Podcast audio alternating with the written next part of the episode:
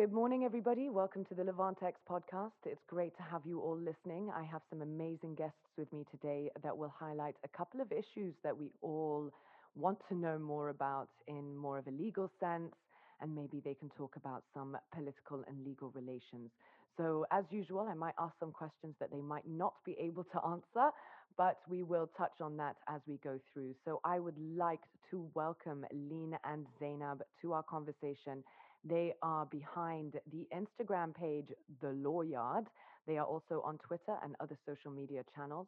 They give us all the updates uh, from COVID to what's taking place in Lebanon and the region. So, Lene and Zeinab, thank you for being with us today. Super excited. Thank you for having us, Sophie. Thank you for having us. I, I've never, I, I'm not used to having two people in two different boxes, so this is going to be a great start for us today. Hopefully, we don't all end up talking uh, over each other. So. We're used to that, don't worry. Yeah. all right. So, girls, I think what I'm going to do is just let Lean, could you just introduce yourself to our audience? You know, tell them a little bit about you. Then we'll move on to Zeinab and then we'll get into some hot topics. Oh, okay. So my name is Lean. I'm a law student at the Lebanese University. I graduate this year. Um, I'm also the co-founder and the co-manager of the Instagram page, The Lawyard, with my best friend Zeinab. Hi guys, my name is Zeinab. I'm also a law student. I'm currently pursuing my master's at the uh, University of St. Joseph. Well, everybody, that's a little bit about Lene and Zeinab. We know more about them now. Um, so, girls, I don't know who wants to take this question first. Um, I'm going to throw it out there and uh, you can decide between you. Now, there's so much going on. I think we need to have this discussion. Um, it's relevant, it's topical, it's on everybody's mind. My friend was literally just in here going, I do not understand what is going on in Gaza and the West Bank. What is happening? Why is this religious um, battle taking place, or is it just masked under, you know, the form of religion? And why is it all happening now? Why now? You know, eh, things have been happening between Israel and Palestine for a very long time. We're all very, very much aware of this. You know, there are situations and issues, especially like what took place in 2008 and 2009 mm-hmm. when Gaza was flattened. However, you know, there's always been a tit for tat, but this is actually quite um, outrageous what's taking place. So I'm putting it out there to one of you. Could you highlight what's going on, what this means legally, and what maybe, uh, I'm not sure how much opinion you can give here being lawyers, but in your opinion, what is taking place? Okay, I think we can go back to how it began. I will I will take that part first. It all started uh, like two weeks ago, 15 days ago, uh, when Palestinians wanted to pray in Al Aqsa Mosque and they couldn't because there were, uh, you know, the settlement forces uh, there and they couldn't let them in. However, they fought back and they were able to pray in an area called Bab al Amud after fighting. And this basically has been going on, like a few clashes have been going on since then. However, uh, big clashes happened a week ago or like a few days ago uh, in Al Aqsa Mosque, where they went in, the settlement forces, uh, and they started firing rubber bullets and tear gas, which is against international laws. Like you cannot attack a place of worship and prayer. So if you want to go to the legal aspect, of course, Israel is not respecting international laws and uh, you know, all the UN uh, resolutions, over 60 resolutions, uh, they were, you know, they, they weren't respected by the Israeli forces. So uh, maybe Zeinab can give us a highlight about what is happening in Gaza, why they are actually striking Gaza. Yeah, the thing is, many people are saying that uh, Palestine and Israel are in conflict, but what's happening in Palestine is settler like colonialism military occupation, land theft, and like ethnic cleansing. So a conflict means there is like equal fooling, which is not the case here. There is an active oppressor, which is Israel, and an oppressed, which is Palestine. And usually, like they usually attack uh, Al Aqsa. Uh, there's always like a link between Al Aqsa and Sheikh Jarrah, what's happening in Sheikh Jarrah. So when they started to steal like the homes of the Palestinians, a lot of Palestinians started to protest, like this got national uh, out- outbreak and international outbreak. So what they do usually, their next step is to attack Al-Aqsa to kind of like shake the Palestinians and say, okay, look, if you're not gonna drop Sheikh Jarrah, we're gonna attack Al-Aqsa. So you have to choose, and the Palestinians will always choose Al-Aqsa. So that's it. And uh, concerning what's happening in Gaza, nobody uh, like expected to escalate this much. Okay, but when the attacks on Al Aqsa escalated, Hamas really wanted to like uh, strike back as usual. So we did not expect this to happen first of all in Ramadan, and second of all to happen this fast and this big. Zeinab, just on your topic of Hamas, they fired over 100 rockets into Israel. Um, surely that's going to now initiate uh, a retaliatory attack, and it could be extremely, extremely dangerous. Actually, the like uh, they first when Hamas first strike, they strike like a Palestinian neighborhood by mistake. Okay, so that shows that, in my opinion, they're really like they're up against the big army, which is Israel, because it's funded by the USA. So they're up against the big army, and they do not have what it takes to strike back. So with the like, um, how do we say this? Uh, the backing of Iran, they got the weapons they needed, and they started to strike back with new weapons. Actually, I don't know, like the it's SH05 something. I don't know. It's apparently brand new, and it's really like strong. Hence why Tel Aviv was literally trending yesterday on Twitter saying Tel Aviv is on fire. So that's the thing. They were able to go through the Iron Dome of Tel Aviv. This is why it's really important. And Yeah. uh, for the attacks, also, um, I think it will give Israel an excuse to actually strike back. And they will say, yeah, the attacked us first. So th- this is why we're striking them. This is why we're striking Gaza. Also, you mentioned uh, in your question what is different this time. Uh, this time, there is no media propaganda because social media is trending for the favor of Palestinians and what is happening in Palestine and standing with them. You know, this time they have phones. They they have their phones. They became their weapons. You know, they can film everything. They can show really what's happening in Palestine, and uh, you know, uh, all the details, all the you know, ugly things happening. We're seeing them for the first time on social media. So this is what's different. So what you're saying to me is usually in the past when Israel did go in and do disproportionate attacks on both Gaza and the West Bank or a religious place in general, there wasn't enough coverage from the Palestinian side. It was always just sort of muted by the Israeli propaganda or the Israeli media, shall we say. This is what I'm just try- understanding from what you're telling me now.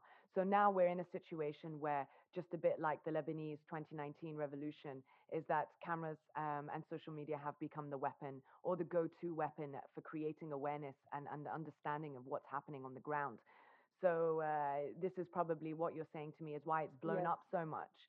So, that's really interesting to see. Um, I think Palestine and the Palestinians have always had a way of getting their information out. But again, uh, there were times where they were muted or international media Yes. weren't allowed into the border or to cross the border or into the hot spots or into the hot zones. And they were having to re- report from Tel Aviv or Jerusalem. And they weren't being able to interact with the Palestinians. They were sort of cordoned off and, you know, shut away. So um, I guess that yes, very very interestingly, and you know that's that's definitely what's going to make it now. We do have a lot of influencers talking about it. You Yeah. know, she, I, I saw Gigi Hadid, you know, the model. She has Palestinian heritage, and she's going on about this on her Instagram. Um, we have Ahmed uh, Almeddin as well. Yes. He's talking about it.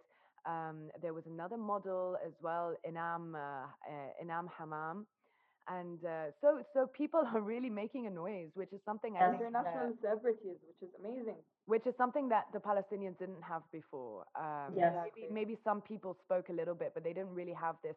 You're not going to erase Palestine. That's literally what Gigi Hadid wrote on her Instagram. You will not erase Palestine. Yes. So, uh, for someone that's never been there um, and doesn't really interact with the country as much on the ground, um, it's really nice to see uh, messages of support like this. So, I think it's time to move on. I think we can we've discussed all we can discuss from a law perspective in that sense. However, I just want uh, one more question. now there's this big discussion that's taking place of what is Zionism and you know why is this playing such a heavy card in what's taking place in Palestine. Now, could you just elaborate on that for us? Because literally five minutes ago, I was having a discussion and someone was saying to me, yeah, but Zionism isn't um, the main reason of the slaughter and the ethnic cleansing of the Palestinians. But then you have people saying, no, but it is because it has a certain agenda um, that doesn't necessarily go with creating a harmony between the two countries. So if you could just highlight this for me one more time so people can understand the depth of what is taking place, especially when you use words like ethnic cleansing. This is a huge word. This is not a joke. This goes back to the Armenian genocide. This goes back to a lot of different the, the uh, things that happened in Rwanda. There are so many huge topics um, uh, in Myanmar, and now we're seeing it uh, continuously taking place in Palestine. So if you can just highlight that for me, that would be great.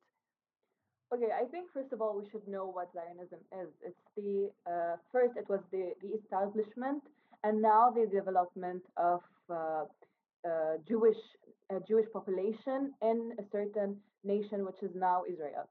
You know. So it's basically uh, an ideology and a nationalist yes. movement. Yes, exactly. So it began in 1948 and the Nakba, and it's still going on to this very minute. Um, you know, first we should actually uh, talk about the, let's say, Sheikh al Jarrah, which was happening, uh, the case of Sheikh al Jarrah. It's a neighborhood in Palestine, and you know, settlers just come knock on your door, and literally, we make it super easy for everyone. This is how every city in Israel, uh, you know, was built. They knock on your door, uh, you just open, and they tell you, "This is my house now." It's like this, you know. It's as simple as it sounds. They take over your house, they take over your belongings, your lives, everything, and they just settle. Literally, this is how it happens. Uh, however, uh, ethnic cleansing is a big word, as you said. It was used in the Armenian genocide and you know all the events that happened before. Um, what's different here is that people think that uh, you know Zionists really have something against Muslims only, but if you actually look, look around, it's just against Arabs and Palestinians that really do not want to leave and want to fight back. So, you know, there are Christian Palestinians who were forced out of their homes. It's not only Muslims, you know, it's not here a religious case. It's, as you said, this is why we call it ethnic cleansing, because it's not really just against religion. So maybe Zeinab, you want to add something about this? Yeah, I want to add that religion does play a role here because, as we know, like uh, for the Zionists, they have the right to occupy Palestine and Lebanon and all the way across Syria. So they have like a, a religious duty to do that, and it's their long time goal. That's what what that's what Zionism is trying to achieve. So, would you say that not everyone in Israel is for what's taking place um, and are not necessarily backing what's taking place? That it's maybe just a small few, but uh, an elite and powerful few that making these decisions on behalf of a country that is then uh, sort of pitting it against another um, set of people. Uh, would you agree on this statement that I just made? Yes, actually. Honestly, I personally would not really know because we do not know how the youth now thinks, you know. But however, from the videos you see, there are a lot of right right wing people who support right wing uh, right wing parties who are racist, xenophobic, Islamophobic, so I wouldn't really know, like honestly. Uh, but I agree with what you said because uh, there are actually active activists in Israel that are completely against what's, ha- what's happening right now, and they, they just want like in general. Yeah, exactly. Like peace of two nations. I just want to uh, find wrap this up with you guys. When you mentioned international law, Lynn, uh, sorry, Lean, um, when you mentioned international law and how much this is breaking international law, I mean, they've done that for years and years and years. This is not, not nothing shocking. They've been breaking UN resolutions with Lebanon uh, as well. So, um, what type of role can the international community or The Hague or international criminal courts in this sense, what, what type of role can they play? I mean, this is complete injustice. This is disproportionate use of weapon on um, a nation that is suffering and doesn't have the chance to retaliate. Yes, you do have Hamas fighting on that side, but Hamas is fighting an agenda that isn't necessarily um, taking into consideration what the population of Palestine is asking for. It's fighting for Iran, just like Lebanon suffers when Hezbollah takes moves on behalf of Iran, um, but in the interests of the Lebanese population and the Lebanese government. So, um, again, Hezbollah is not the only one to blame in Lebanon. Uh, again, Hamas is not the only one to blame in uh, the Palestinian government. Uh, they've never managed to actually do anything for their people and have always just sort of complained and raised their hands and said, "This is bigger, uh, bigger than us. We can't do anything about it." Okay, so if you're going to keep raising your hands and say we can't do anything about it, who can do something about it, and what can be done? I think that's the question that needs to be asked here instead of this um, raising our hands and just saying it's surrendering to uh, the party or the force that is greater than we are? You know, when we first became law students, we were uh, these people who wanted to change the world, who wanted, you know. Uh, however, we discovered as we got into politics more and more that sometimes politics are stronger than the power of law, unfortunately, and the agendas are stronger than the power of law. You know, since the international community now doesn't really support Palestine as much, unfortunately. I cannot really expect anything to happen anytime soon unless it's something like uh, cease the fire. Like, that's it. Just stop striking each other and asking for peace, and that's it. But, you know, I don't think that something can, can be done on a higher level. What do you think, Zeinab? Zeinab, yeah. Uh, actually, the the model, I don't know if you know her, Jessica Kahawaty. She was uh, like she posted a post a few a few days ago on Instagram, uh, calling the United Nations. So the thing is that the United Nations has the right and can interfere here by uh, like stopping ceasefire just for the children and the like holy places. Uh, it can uh, file a report to the Security Council but all this is really technical considering what's happening on the ground, which is practical. So it doesn't really benefit much. And plus, if you notice that the United Nations did not like um, do anything until now, because it's hard, because as Lean said, politics is more powerful than the law. It cannot do something against uh, like the bigger power, which is USA, if we're talking clearly. So that's the thing. But I want to add something concerning the forced evictions in Sheikh Jarrah. Under international law, it could be a war crime. It, like it can be under this category. Also, I want to add something about the UN that the United States that pays $3.8 billion per year for the Israeli army uh, is one of the countries that have the veto, the right to veto. So uh, anything that you know goes against their agendas can actually they they can vote against it and they can stop it. So. Yeah. Well, uh, you also have the fact that whatever needs to be processed through the United Nations is so much bureaucracy that it's, you know, time spent trying to file. Yeah, it would take reports, a year probably. So. Yeah, time spent trying to file these reports. Thousands and thousands and thousands of people are being killed in the process. So I'm going to take this conversation in a different direction. I'm glad we spoke about this. This is a hot topic. It's taking place right now. Um, everyone who's listening is going to appreciate your comments on this and um, all of the work that you're doing to highlight on the ground. So again, everybody, you can follow at the Lawyard for updates on what's taking place in Lebanon and across the region. Now, I want to move on to you guys' home state, somewhere we are all right now um, and that is Lebanon. So a multitude of crises. We sit and decide. you know, it's like it's like put them all in a hat. Where should I start? Pick, yeah, yeah. Pick them out one by one. We'll play charades. So um, I just want to, I just sort of want to narrow this down to two topics. Um, like I said to you before, but I want to start with the most interesting topic that has taken place: the King of Captagon. What this means for Lebanon and um, its international relations. I mean, now we've found that Saudi and Dubai do not want to import our fruits and vegetables. That is a huge market for us. I mean, in Riyadh alone, we have 7.6 million people. We're, like that's just Riyadh. It's like That That's the capital. Yes. That's it. That's just the capital of Saudi. You have 7.6 people, a million people. So, I mean, imagine how many people our farmers can feed to be able to stay alive. So, it's really a detrimental effect on, on, on our exports. Yes. Um, that's one thing. And second thing is, I hate to say it, but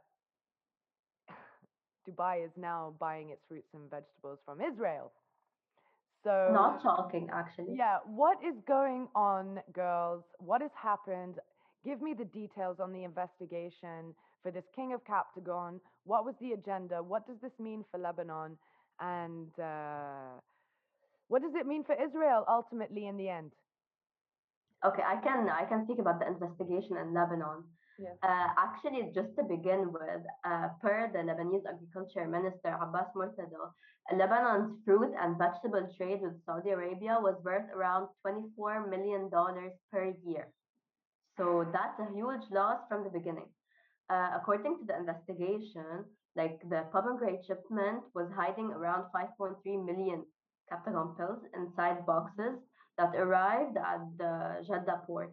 So the documents of the consignments indicated that the pomegranates were imported for internal Lebanese consumption and bear a certificate that say that it's of uh, Syrian origin. All right.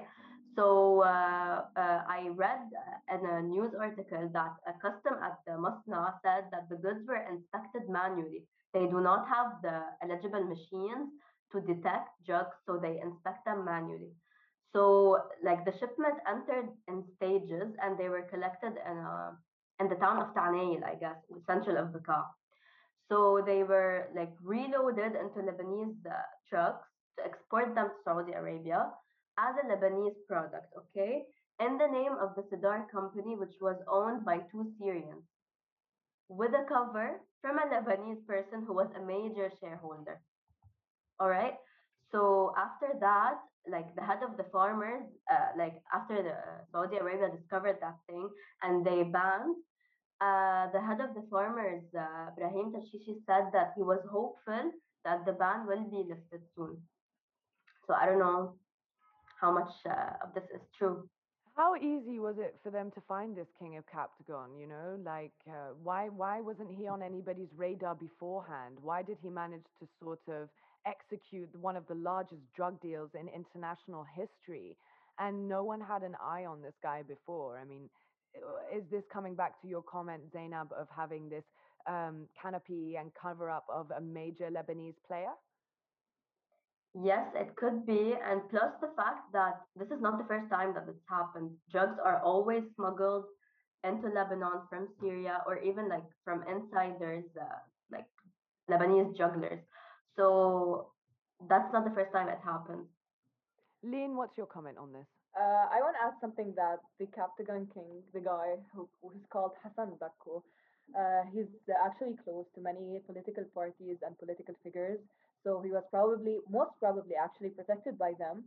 Uh, and he was uh, to actually add more information about about him. He's uh, been like uh, involved in one of the biggest uh, Captagon operations in the world. 94 million uh, pills of Captagon were found in Malaysia. They were on their way to uh, their way to Saudi Arabia. So this is what we know so far. And he was also actually involved in the kidnapping of two people. I'm not really sure about that. I'm actually just checking. Yes, uh, kidnapping a person, and he wanted to hand him over to the Syrian security forces. So, uh, and he wasn't really prosecuted for that. Uh, so basically, you know, and actually, all of this drug smuggling and so on goes back to the Lebanese state that isn't really taking, taking care of the borders and allowing everything to happen uh, really normally without really taking action uh, before uh, Saudi Arabia actually announced that they don't want to import anymore. Like even Yeah, now, they're this not taking action. So uh, this plus the incompetence of the Lebanese state, like this is of clear. course, If yes. they inspect the the goods manually, like What they should be having machines. that? So I think what shocks me is the loop-de-loop that took place. I mean, we came in from Syria, we stopped in Lebanon, we repackaged in Lebanon, we went to Malaysia. From Malaysia, we were going to Saudi. Now, was this just a way to sort of cover up um, where it, the original source was, or Um, Yes, or is course. it usually uh, how we transport our goods? No, I don't think really transport our goods by taking them to another country, then bringing them in, then Yes. you know, it's only for illegal goods, goods, I guess. So, uh, you know, I think it's always been like that for drugs and weapons and so on because, you know, some political forces would rather uh, keep another country's name clean uh, before their own. And not political parties, maybe political figures. So, Yeah, it's pretty disgusting. I think we're yeah, we're all aware of what we're discussing, and we don't need to highlight it. They could have been the ones that just shut down my computer for no reason. So, probably. you talking about us? We see you. Is there anything else you guys would like to highlight that you think the population hasn't necessarily heard about in regards to this um, whole thing that's taking place and what we can expect in the near future? Like, do we do we assume that this is going to carry on? Um, we can just use an example of Pablo Escobar and uh, the whole narcos trade that took place. I mean, that went on for years and years and years, and the U.S. were completely aware of it um, and did nothing about it until 1993 when they decided to go and kill him on a rooftop. So are we just waiting for someone to say, okay, we've had enough, we're just going to come and shoot you all? I mean, what, what's going on here? you know, as we said in the beginning, we have so many problems going on. Like, we don't know what to expect to each problem. Like, are they working on a solution? Are they actually aware that there's a problem? You know, it's all very confusing. We have so many things going on. Like, uh, like honestly, I don't know, but but I don't trust the investigations regarding drugs and whatever because I know they're getting to nowhere. At least at this Actually, point. like the Lebanese state has this uh, system. It's called let it slide. It's not a big deal, bro. Just let it slide. So they do it on every case, every Yes. case Well, possible. we're seeing we're seeing this taking place on the Beirut blast investigation. This is our next Exactly. topic that we want to talk about. So before we get into into that uh, drama, and just one last question on this drama. um, is there uh, could Saudi or the UAE or anyone sort of um, hail in international law here and sort of create uh, a hoo-ha on this or like, can can this be fought from outside of Lebanon, where Lebanon will have to at some point uh, deal with what has happened? You know, I think um, it's only probably when Saudi Arabia decides to actually take the Lebanese state to court. Um, but I really doubt this is gonna happen. They're gonna Yeah. solve it politically, like without going to international courts, because it's really Because a hassle. because they have Saad al Hariri here, so that's not gonna happen. Like it's not in their favor. Yeah. So we might not get anywhere. Yeah. Nope. Okay, next drama. oh. So it's been over, it's coming up to a year um, uh, since 200 people were murdered, I'm going to say, by our political class, even though they claim they are not responsible. They have some form of responsibility for knowing what the hell was on the port to begin with, especially since it was brought up in 2013. So there's no way of hiding this. So we all know the ins and outs of the foundation of this investigation, but things are turning. We had one judge kicked off the case for being uh, uh, too Having righteous, yeah, or being too righteous and trying to do his job. Um, we were put on with another. Um, however, he does seem to be bringing in and taking some statements. So um, it's over to you, girls. Okay, well, I'm going to start with Lean anyway to start to answer the question. What are your thoughts on what's taken place so far um, in the Beirut blast investigation, especially with the muddle up and the changeover of the judges? And do you think the judge that is in uh, in charge now doing his job or um, could end up getting somewhere? We did just discuss how, uh, well, Zeinab put it very nicely, how the government likes to sweep things Let under it the slide. carpet and let it Yeah. slide. So, how long are we going to let this slide for before we end up down a very slippery, slippery slope? Okay, um, so basically, first of all, as we all know, nine days after the explosion, Judge Fadi Sawan was appointed by uh, the, the Judicial Council. Uh, however, Fadi Sawan was let off. They uh, didn't let him continue his investigation and they appointed someone else instead called Judge Tariq Bitar. Tariq Bitar is currently uh, having investigations going on, and he actually mentioned yesterday that they are at a very uh, good stage and uh, they are going forward with them. So, however, we still didn't Actually, like, uh, sorry to interrupt, a quick background on Judge uh, Bitar. He's actually really clean.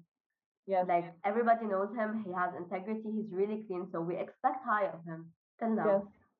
Like it, yes, exactly. So uh, basically, he has been questioning some witnesses, some people who might be, you know, involved in the explosion and who knew of the ammonium nitrate that were stored illegally, probably at the port.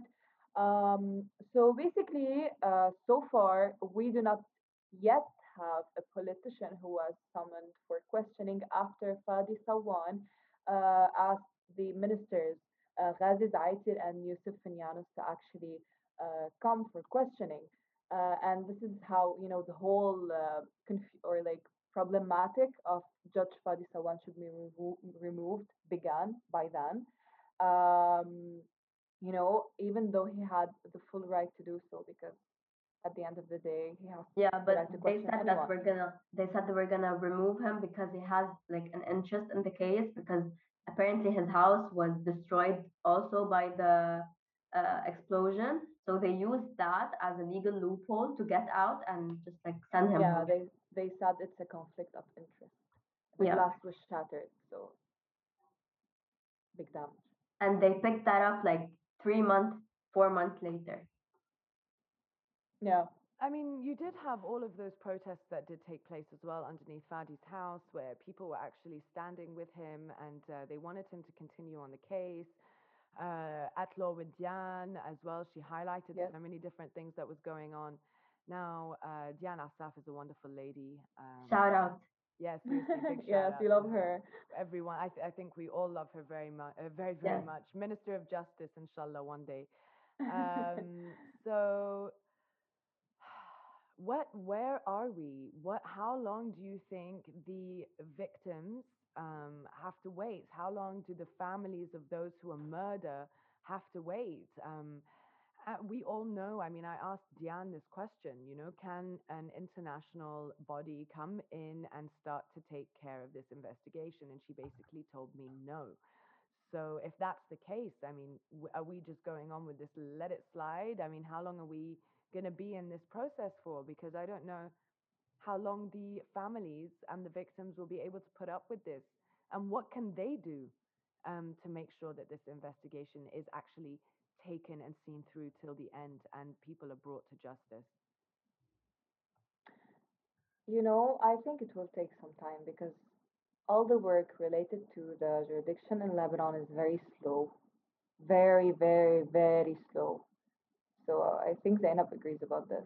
Yeah, and the latest like coronavirus lockdown, like they postpone things, even though they can still go down to like precinct or the judge's room and get an investigation, get like something out, but they're gonna like uh, just say that okay, it's corona, we can't go, etc. Like they found the legal loophole, they're gonna find like, find something else. And what the families can do is push for uh, the law of the independence of the judiciary, because this is the only way we can actually have uh, a good investigation, an independent investigation, far away from all the political agendas.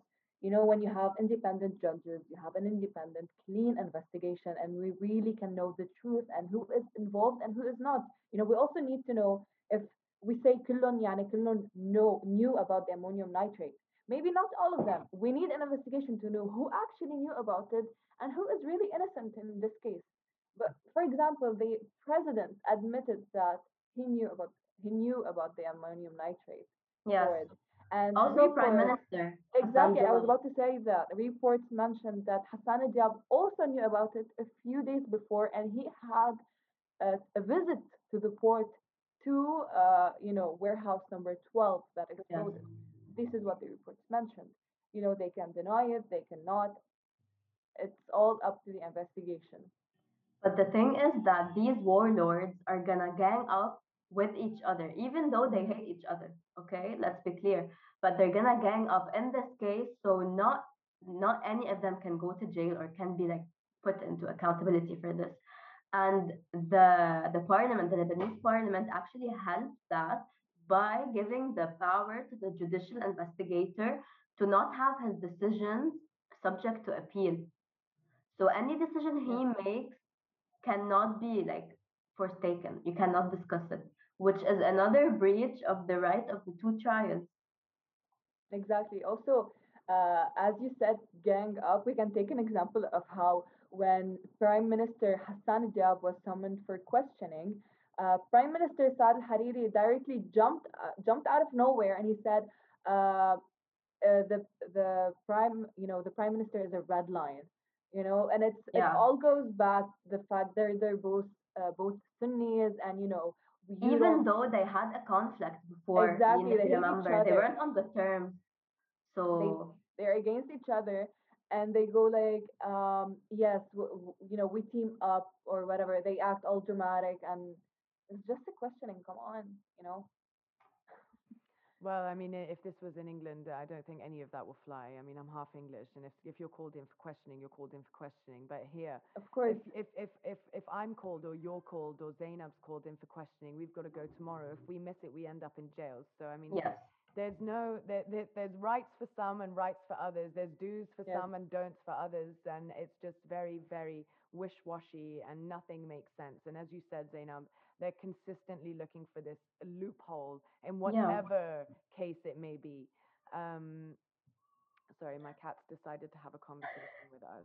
Plus, there is the fact that the politicians here enjoy layers of immunity. You know, so the president cannot be questioned. Um, I think the if we have parliamentary immunity, the however the prime minister and the ministers do not have any, but they kind of like uh, find an illegal loophole. It's not yes. legal, okay, but they find it and then they use it to say that they have immunity, but in fact they don't.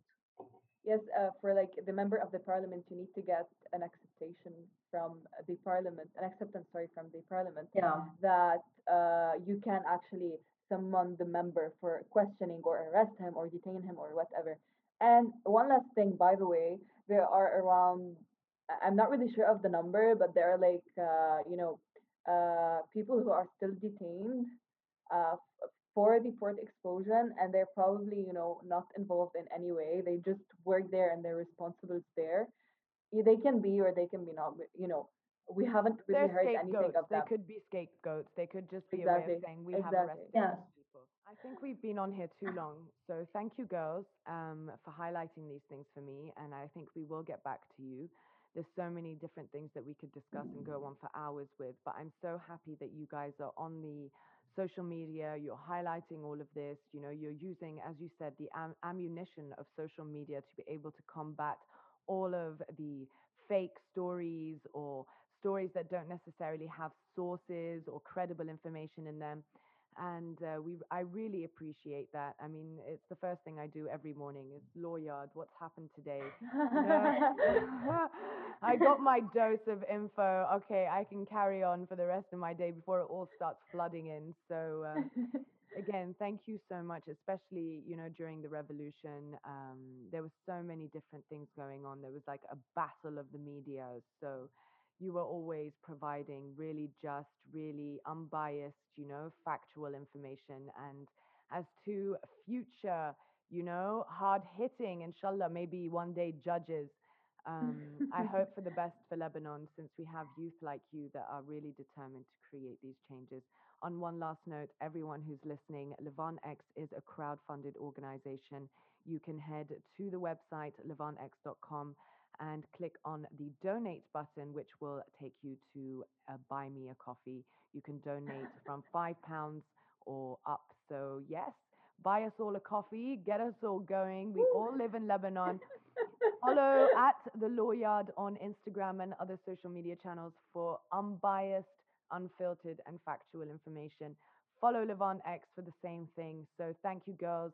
Lynne, Zeinab, it's been wonderful having you with us today. Thank you so Thank much. You for having us. It was amazing.